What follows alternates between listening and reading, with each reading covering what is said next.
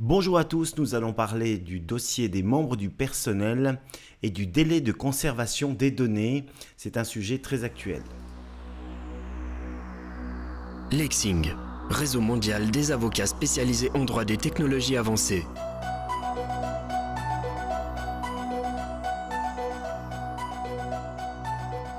Très actuel en effet que ce sujet en raison de la révision du droit de la prescription qui pose un certain nombre de questions.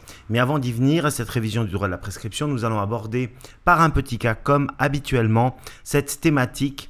Et c'est donc André qui reçoit de son ex-collaborateur un courriel au terme duquel il lui est demandé de communiquer l'ensemble des données encore détenues à son sujet. Instinctivement, il répond qu'il ne possède plus aucune donnée. Celles-ci ont été détruites deux ans après le départ de ce collaborateur de l'entreprise. Quelques minutes plus tard, il se voit notifier, toujours par courrier électronique, une mise en demeure de remettre sans délai ces données avec la mention expresse du fait que la durée légale de conservation n'aurait pas été respectée. En clair donc, son ex-employé lui reproche d'avoir détruit ces données trop tôt.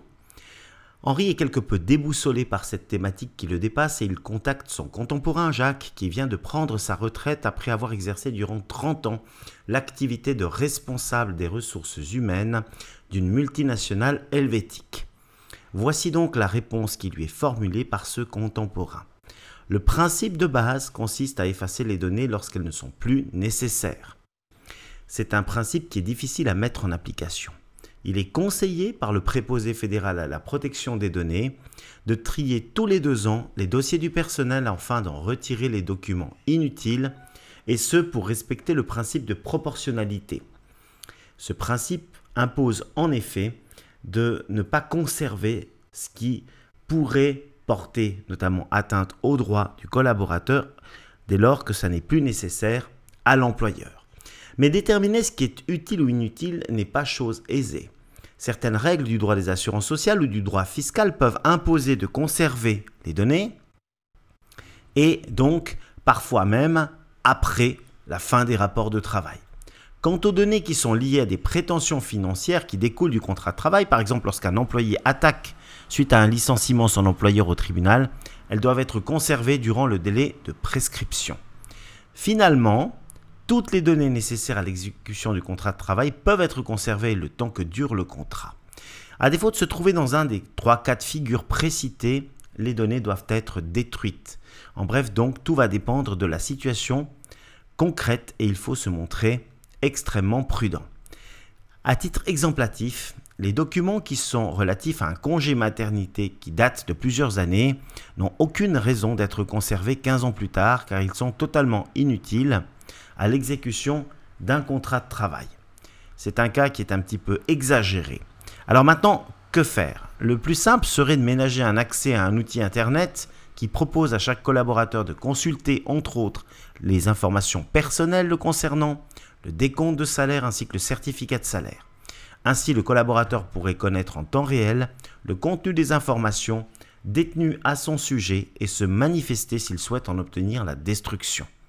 Une pesée d'intérêt serait ensuite réalisée par l'employeur suite à cette demande de destruction et en cas de litige, l'autorité compétente pourrait trancher.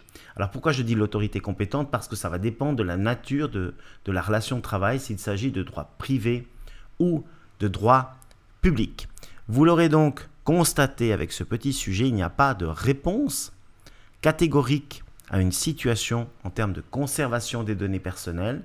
Il faut analyser cette situation et effectuer très souvent une pondération entre les intérêts des uns et des autres. Cela va devenir encore plus compliqué avec l'entrée en vigueur du nouveau droit de la prescription, puisque nombre d'employeurs n'ont pas saisi quelles étaient les conséquences en termes de protection des données personnelles et de droit à la destruction de ces données. Pour ce faire, nous avons prévu d'organiser un petit déjeuner qui se déroulera le douze septembre deux mille dix-neuf à Sion, à la clinique de Valère de sept heures à huit heures où nous vous exposerons toutes les conséquences de l'adoption du nouveau droit de la prescription en termes de conservation des données dans le domaine des ressources humaines. En cas de doute, si vraiment vous ne trouvez pas la solution, vous pouvez sans autre interpeller soit le préposé fédéral à la protection des données, soit si c'est de leur compétence, les préposés cantonaux qui ont publié un grand nombre de conseils et d'informations à ce sujet. Cela devrait déjà vous permettre de résoudre une partie de la question. Merci de votre attention.